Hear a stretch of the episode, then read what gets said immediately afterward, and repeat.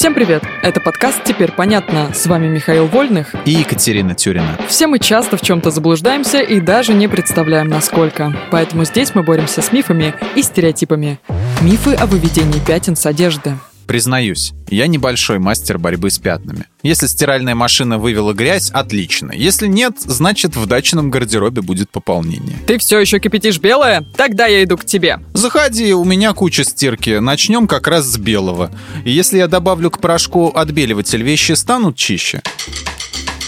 Нет, это миф. Отбеливатели на основе хлорки и моющие средства могут взаимно нейтрализовывать действия друг друга. Это значит, что если ты их смешаешь, рискуешь получить а. не слишком-то белые вещи, б. еще и более грязные, чем при обычной стирке. Отбеливатели бесполезны? Ну, конечно, нет. Чтобы чистящие ферменты порошка или геля успели выполнить свою работу, выжди около 5 минут после начала стирки и лишь после этого добавляй отбеливатель. Не забудь разбавить его так, как указано в инструкции. Окей, не забуду. А правда, что для того, чтобы удалить пятно, надо потереть его с наружной стороны? Не совсем. На самом деле, чтобы отметина лучше отстиралась, вещь предварительно стоит вывернуть наизнанку. В таком случае во время стирки загрязнение будет выталкиваться из волокон ткани наружу, а не проникать глубже в ткань. Так что не три пятно, а лучше выверни вещь наизнанку перед тем, как положить в барабан. Я еще слышал, что вывести чернильные пятна помогает лак для волос. Это одновременно и правда, и миф. Лак для волос работает лишь в том случае, если в нем есть спирт.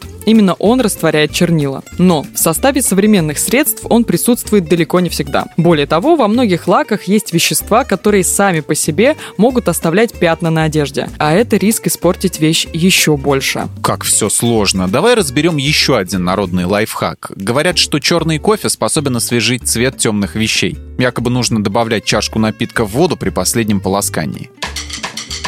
Это миф. Окей, тогда не выливаю. Кофе, конечно, может окрашивать ткань, но пигментов в нем не слишком много. Чтобы хоть как-то затемнить оттенок, например, выцветших черных джинсов, понадобится не одна чашка, а полная стиралка эспрессо. А это вряд ли понравится твоей технике. Молотый кофе почти наверняка забьет фильтры в шлангах, по которым отводится вода при сливе. И что теперь, выцветшие джинсы в мусорку? Хочешь вернуть цвет полинявшим темным вещам? Лучше используй специальные красители для ткани.